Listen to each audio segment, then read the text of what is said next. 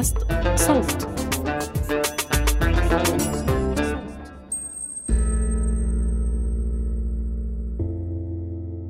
القوانين اللي بتحكم حياتنا مش أمر مسلم فيه وعشان هيك مهم تضلها دائما عرضة للسؤال والنقد.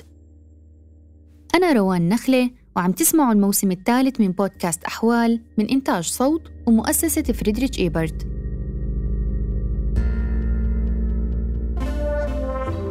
رح نحاول من خلال هالموسم نجاوب عن أسئلة بتخطر ببالنا كمواطنين ومواطنات بما يتعلق بقانون الأحوال الشخصية في الأردن.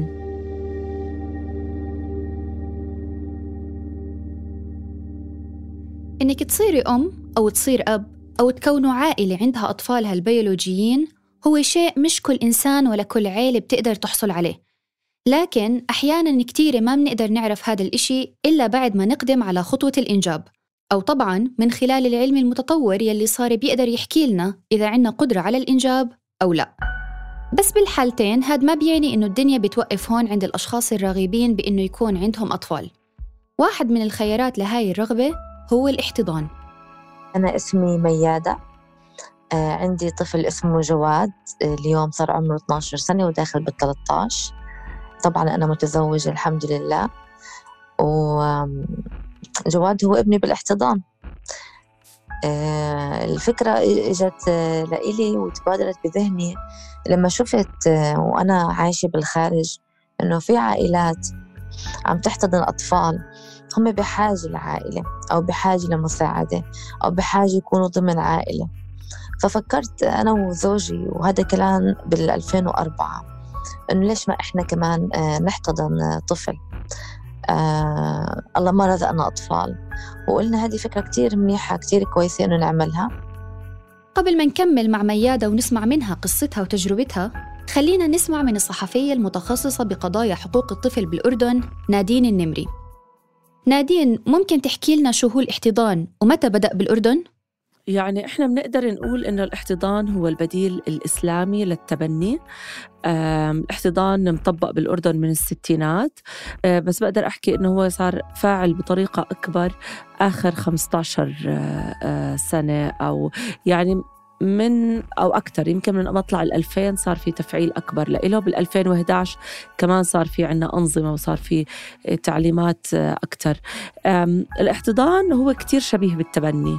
يعني أنت بترعى الطفل ببيتك بأسرتك بس الفارق إنه هذا الطفل ما باخذ اسم العيلة اللي بترعاه يعني ما باخذ اسم الأب والعائلة ولا بقدر إنه يورث هاي العائلة أو يستفيد مثلا من التأمينات زي الضمان الاجتماعي والتأمين الصحي. اللي هي بتكون عند ولي الأمر أو عند الراعي لهذا الطفل. غير هيك هو بعيش معهم آه، كأنه ابنهم. فكرة الاحتضان تبادرت لذهن ميادة وزوجها بال 2004 لكن التطبيق الفعلي بلش بال 2006 رجعوا على الأردن من الخارج وبلشوا محاولاتهم بالسؤال والاستفسار عن إمكانية الاحتضان. بوقتها اتغلبت ميادة كتير لتلاقي معلومة واضحة عن الموضوع لا من الناس المحيطين فيها ولا من الإعلام. بالأخير قررت إنها تتوجه لوزارة التنمية الاجتماعية مباشرة. رحت مشوار على وزارة التنمية الاجتماعية. وسألتهم عن برنامج الاحتضان. لكن لما أنا سألتهم آه، بالبداية كانوا بيحكوا عن الموضوع وكأنه شيء يعني هيك خفي مش واضح للعلن أو مش موجود. من هناك عرفت إنه في برنامج للاحتضان.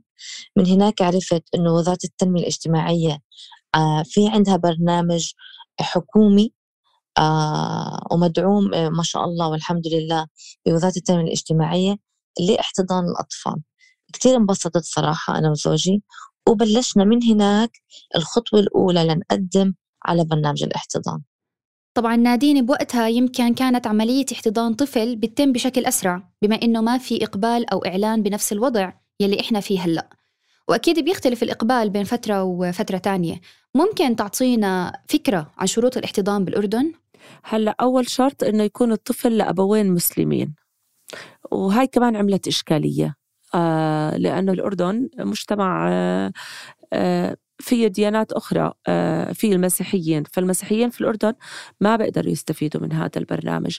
أيضا إذا كانت الزوجة مسيحية أيضا لا تستطيع الاستفادة من برنامج الاحتضان.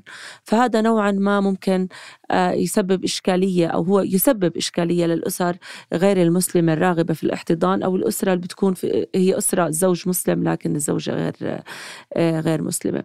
أو تكون الأسرة البيولوجية استحالة إنها تقدر ترجع تاخذ هذا الطفل أو تعيده لإلها. أما إذا كانت الأسرة البيولوجية موجودة ومعروفة فمفروض إنها توقع على إنها موافقة بال بال بالإحتضان. طبعا هذا لا يمنع إنها ترجع تطالب فيه لاحقا. طبعا الشرط إنه ما يكون عندهم أبناء. آه، بيولوجيين سابقا. وأيضا أنه يكون قد مر على زواجهم عشر سنوات ويكون مستحيل أنهم يقدروا ينجبوا أطفال. آه، يعني مش بس أنت بتشترط أنه ما يكون عندهم أبناء أيضا أنه يجيبوا الوثائق اللي بتثبت أنه هم ما بيقدروا أنهم آه، ينجبوا. فنوعا ما الشروط يعني قاسية مش مش سهلة. في عنا كمان شرط العمر. لازم ما يكون عمر المرأة أقل من 30 أو أكثر من 50 سنة. والرجل ما يكون عمره أقل من 35 ولا أكثر من 55 سنة وتكون مضت على فترة زواجهم على الأقل خمس سنوات.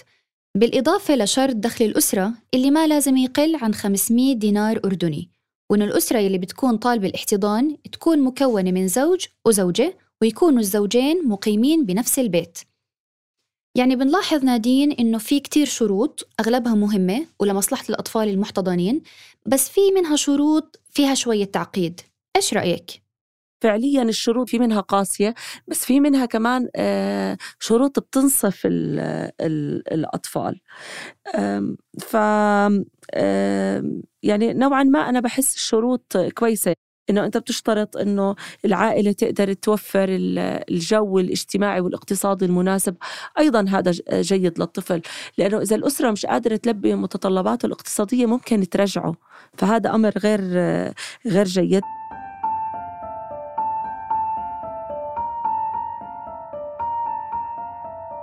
إنه تكون العائلة جاهزة للطفل نفسياً ومعنوياً واجتماعياً هذا أمر كتير مهم. ومهم ما يغفل عن بال العائلات اللي بتفكر بالاحتضان كمان. ميادة وزوجها مثلا كانت مشاهدتهم للطفل الأول ب 2006 لكنهم ما قدروا يحتضنوا بوقتها لأنهم ما كانوا جاهزين. ساعتها بلشت تستغل هذا الوقت بإشي أسس لهاي الخطوة قبل ما يجي الطفل. خلال المشاهدة أنا واحدة من الناس اللي كنت بحب كل الأطفال. آه مش لأنه آه ما كان عندي أطفال.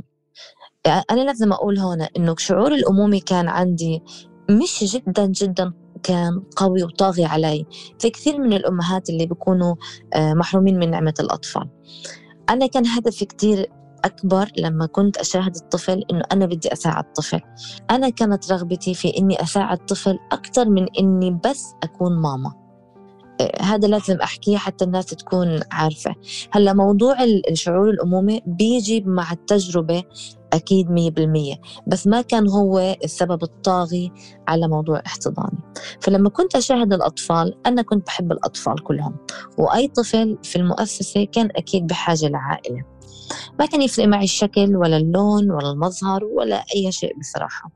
أي طفل كانوا يقولوا لي آه للإحتضان كنت أحب. فأول طفل ما كنا إحنا جاهزين. آه، الطفل الثاني كان في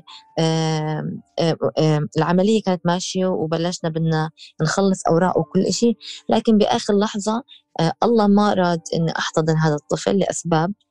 آه، ولكن المشاهدة الثالثة كانت من حظي الحمد لله وشفت ابني. أنا بس بدي أقول شغلة إنه خلال المشاهدة أحيانا الناس بتكون آه، رايحة وجاهزة تشوف مثلا ولد أو رايحة وجاهزة تكون تشوف بنت. لكن خلال المشاهدة سبحان الله بصير هيك تفاعل بين الطفل وبين العائلة. وأنا دائما بحكي للعائلات أحيانا الأطفال هم اللي بيختارونا مش إحنا بنختارهم. ففي وقت المشاهدة أنا بنصح العائلة يعني تترك مشاعرها للطفل وأنا بشوف أنا برأيي الشخصي يعني من تجربتي كل الأطفال حلوين بغض النظر لونهم شكلهم وزنهم أي شيء. الفكرة الأساسية من الاحتضان هو الاحتواء هو القبول هو الحب الغير مشروط.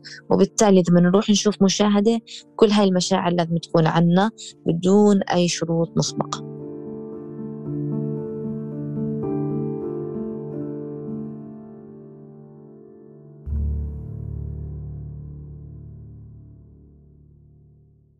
نادين لوقت طويل كان الاحتضان فرصة بيقدر يحصل عليها الأزواج فقط ولكن الآن في عنا برنامج الأسر الراعية البديلة يلي هو إجا كفرصة للنساء يلي ما سبق لهم الزواج أو للعائلات يلي عندهم أطفال بيولوجيين ومع هيك حابين إنهم يرعوا أطفال من المؤسسات ممكن تحكي لنا أكثر عن هذا البرنامج؟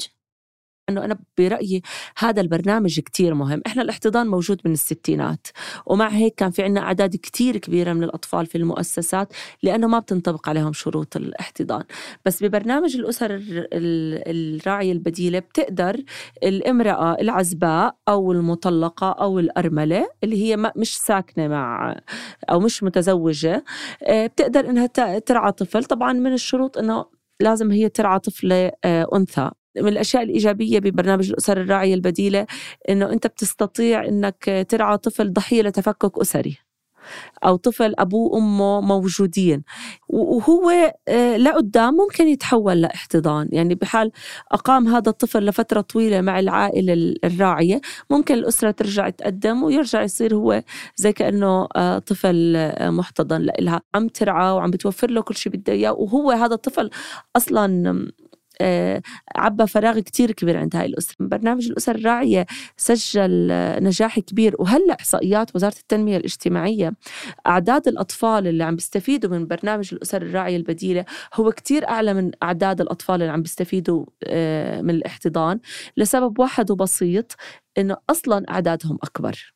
هلأ ببرنامج الأسر الراعية البديلة ممكن. آه، في حال كان الطفل ديانته المسيحية. لأنه يعني إحنا إذا بدنا نيجي ل لقانون الجنسية وقانون الأحوال المدنية هو بيعتبر أي طفل يوجد على يعني على الأراضي الأردنية. إذا مش معروف أمه وأبوه فهو طفل مسلم. آه، بالفطرة.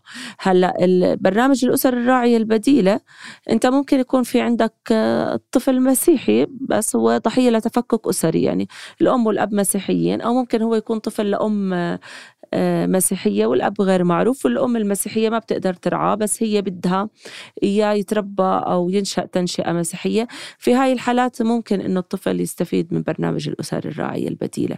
لكن أيضا أنا بحب أنوه لشغلة إنه في كتير من الأسر التي تنطبق عليها شروط الاحتضان تختار برنامج الأسر الراعية البديلة. لأنه الاحتضان أنت ممكن تستنى سنوات عبين ما يجي الدور.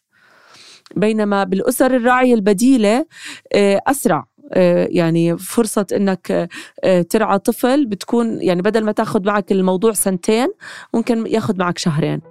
رغم إنه الاحتضان مشرع وله قوانينه بالأردن إلا إنه مجتمعيا الموضوع لسه بيواجه تحديات وعم يكون في محاولات لطرحه وتقبله من الناس والمحيط. واحيانا عائلات الأسر المحتضنة نفسها ما بتصارح الناس بالموضوع. ميادة كان عندها تجربتها الخاصة مع عائلتها أول ما زبط معهم الاحتضان وإجا ابنهم جواد بال 2008 إجا على البيت بشهر تسعة أه وكنا مخبرين أهالينا عن إنه في موضوع الاحتضان وإنه رح نحتضن طفل أه كان قبل ما يجي جواد بفترة بسيطة. أه كان أول شيء للأهل أه هو الخوف من كلام الناس فقط. ولكن أنا قلت لهم آه، يعني قلت لهم كلام الناس آه، لازم ما يوقفنا. عن إشي خير بدنا نعمله. وكلام الناس لازم ما يوقفنا على الأشياء اللي بتسعدنا نعملها بحياتنا. لأنه كلام الناس بروح وبيجي اليوم بيكونوا مشغولين فيا الأسبوع الجاي بيكونوا مشغولين بحدا تاني بكلام الناس. لكن أنا سعادتي وين؟ هي الأساس. وفعلا الحمد لله هم قالوا لنا يعني على بركة الله اعملوا اللي أنتم حابين تعملوه. وفعلا اجى جواد وأول ما اجى جواد اخذته ووديته على دار حماي وحطيته هيك بنص البيت والكل اجى هيك يشوفه وانبسطوا كثير حماتي اخذته وحملته آه، كثير انبسطوا فيه. ونفس الشيء آه، دار أهلي. آه، ونفس الشيء وسطي والمحيط اللي فيه. يعني جيراني كانوا شايفيني ما عندي بيبي ما كان عندي حمل. فشافوني داخلة بطفل وطالعة بطفل برضه استوقفوني.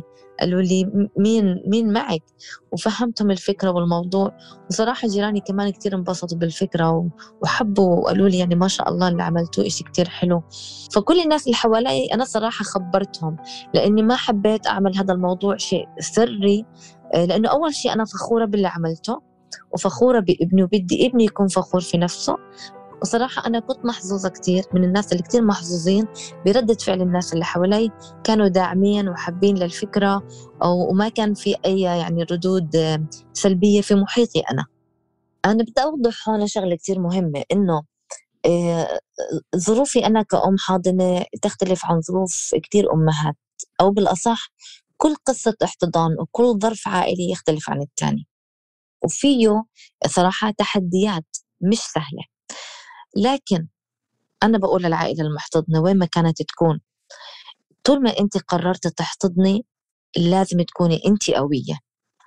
ولا وهي مسؤوليتك إنك تحمي طفلك المحتضن من المجتمع اللي حواليك إذا بده ياذيه بأي شيء كان حتى لو بكلمة.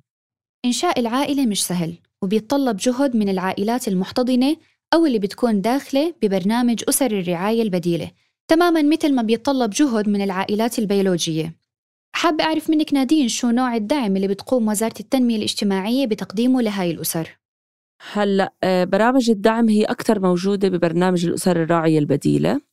في زيارات دورية في آه، في دعم مادي نقدي يقدم عن كل طفل يتم رعايته في برنامج الأسر الراعية البديلة. آه، ضمن الاحتضان أعتقد الموضوع آه، لا أخف. ممكن الخدمات تقدم قبلية يعني قبل الاحتضان إنه أنت بتقعد مع الأسرة وبتحكي معها وبتقولها وهيك. في أيضا دليل الاحتضان. اللي بيتم إعطائه للأسر المحتضنة. مثلا بكون بحكي لك إنه أنت لازم قبل عمر الخمس سنين تكون مخبر الطفل إنه هو محتضن وبعطيك شوية نصائح إنك أنت كيف كيف تخبره. في عنا مركز الملكة رانيا بماركا. هو مركز تابع لمؤسسة نهر الأردن آه، مركز حماية الطفل. هو أيضا بيقدم خدمات الاستشارات والدعم النفسي آه، ضمن خطة محددة ببرنامج الأسر الراعية البديلة. وأعتقد أيضا إذا الأسر المحتضنة توجهت له طواعية بعتقد ممكن يقدموا الرغبات. هو تقديم الدعم مش شيء ممنهج آه، بالاحتضان. بس أعتقد إذا الأسرة رغبت في دعم ممكن إنها تتوجه لمركز الملكة رانيا. ذكرتي نقطة مهمة بتخص الأطفال المحتضنين أو اللي داخل أسر الرعاية البديلة بما يخص إخبارهم بقصتهم وبحقيقة العائلة اللي بتحتضنهم أو بترعاهم. ميادة كان عندها تجربة ملهمة وأسلوب اتبعته بإخبار ابنهم جواد إنه طفل محتضن. لازم نخبر الطفل المحتضن بقصة احتضانه ولازم نعرف شو نحكي له حتى نساعده ليتقبل وضعه يتقبل نفسه ويكون فخور بنفسه وقوي قدام مجتمعه. لازم إحنا كعائلة حاضنة نعطيه زي درع واقي يحميه ويتلقى الصدمات زي ما إحنا حطينا هيك درع واقي لإلنا نتلقى أي تعليق سلبي عن تجربتنا. لازم نعطي درع واقي على قد عمره على قد سنه ليحميه برضو من أي تعليق سيء يزعجه. كيف؟ إنه نخبره قصة احتضانه من هو صغير. وهذا اللي عملته مع ابني جواد خبرته قصة احتضانه من هو عمره آه، سنتين. أحيانا الأمهات بيقولوا لي كتير صغير ما بيفهم.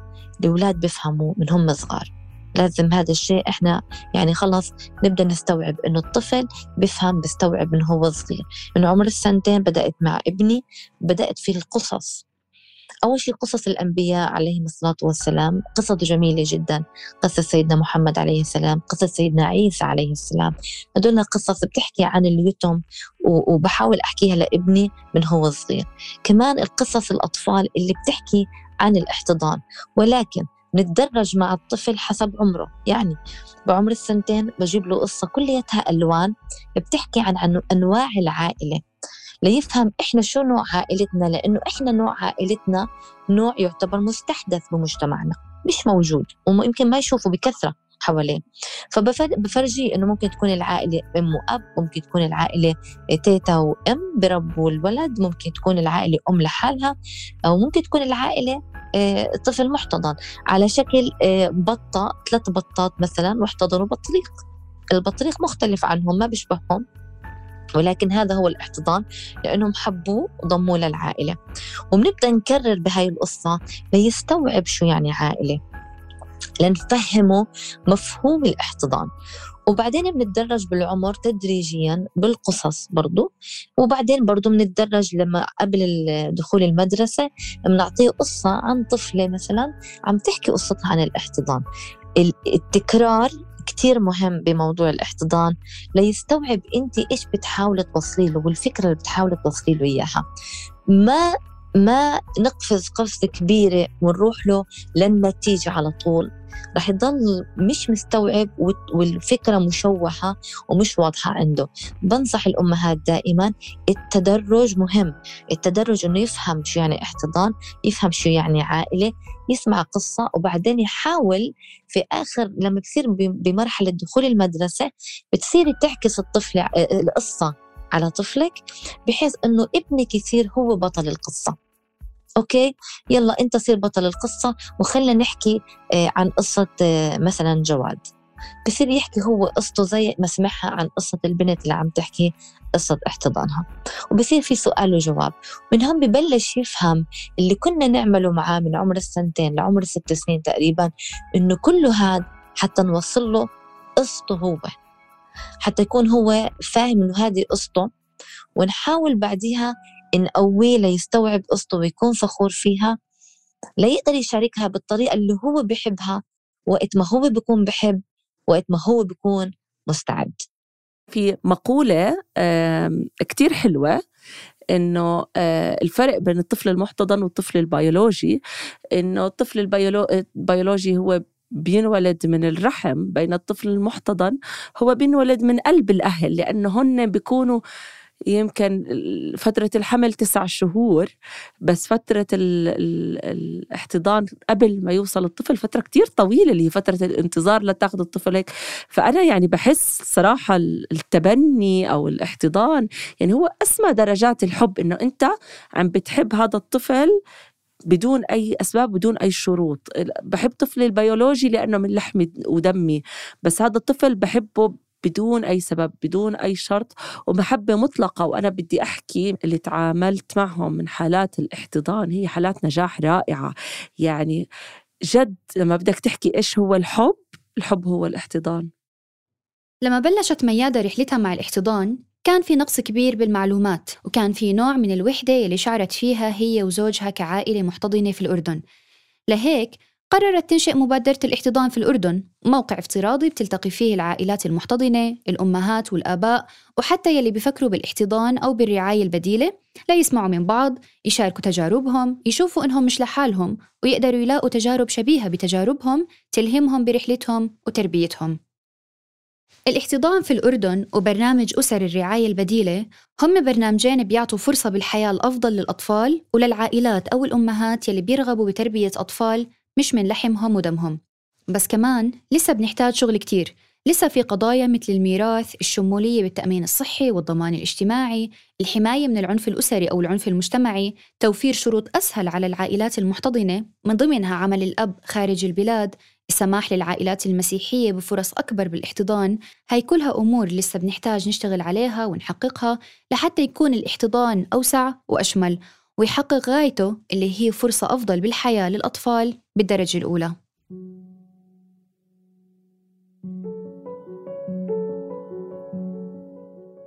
أنا بس بدي أقول نصيحة أخيرة لكل العائلات المحتضنة. آه، خوفك مبرر. آه، تخافي من موضوع الاحتضان عادي. أي موضوع جديد بدك تعمليه بالحياة شو ما كان كتير بسيط بتخافي منه. ومن هون بنصح العائلات المحتضنة إنه آه، تتغلب على مخاوفها إنها تتواصل آه، على صفحة الاحتضان في الأردن إنها تتواصل حتى مع كل الصفحات الاحتضان الموجودة بكل الوطن العربي. أنا دائما كنت أنصح العائلة قبل ما تحتضني لازم يكون علاقتك مع زوجك علاقة قوية متينة جدا لأنه الاحتضان ما راح يحل لك مشاكلك. ما راح يلبي لك رغباتك. الاحتضان انت بدك تغيري حياتك زي ما أنا غيرت حياتي لأجل الاحتضان. انت بدك تغيري حياتك للطفل المحتضن. انت بدك تتكيفي على ظروف الطفل المحتضن. انت بدك تحبيه حب غير مشروط. شو ما طلع هذا الطفل رغبتك من الاحتضان غير كافي. ضروري تكوني راغبة بالاحتضان ومؤهلة للاحتضان. فكل ما كنت جاهزة للاحتضان كل ما كانت تجربتك إن شاء الله أسهل وميسرة. وأنا بس بدي أقول لكم إنه لولا الاحتضان أنا اليوم مش ميادة. الاحتضان غير حياتي 360 درجة. الاحتضان خلاني أتقبل الناس زي ما هي بظروفها بمشاكلها بقصصها. اليوم أنا ما بعرف شو مرق مع عائلة ابني البيولوجية لحتى ما قدرت تحتفظ بابني. آه، لكن حبي لإلهم حب كبير حب كبير كتير وبتذكرهم دايما. ودايما بقول للعائلات المحتضنة يمكن أحلى شيء صار في حياتي إني ما خلفت طفل من آه، من بطني لأنه لولا وجود جواد وحبه اللي طلع كله من قلبي آه، أنا ما بعيش هاي السعادة اليوم اللي أنا عايشة فيها آه، والبركة اللي أنا عايشة فيها بوجوده معي. هو الهواء اللي بتنفسه هو عيوني اللي بشوف فيها وهو أحلى إشي صار في حياتي. حلقتنا الجاي رح ننتقل للحديث عن تبعات إنجاب الأطفال خارج إطار الزواج. شو هي القوانين اللي بيتم تطبيقها على الأهل وكيف بيكون شكل الحياة بعد الإنجاب؟ تابعونا عبر جميع منصات البودكاست لتسمعوا الحلقات أول بأول. كنت معكم من البحث والتقديم روان نخلة. من الإعداد والكتابة سليم سلامة تحرير عمر فارس ومن الهندسة الصوتية تيسير قباني. تقدروا تلاقوا رابط صفحة الاحتضان في الأردن بالوصف المكتوب. بودكاست أحوال من إنتاج صوت.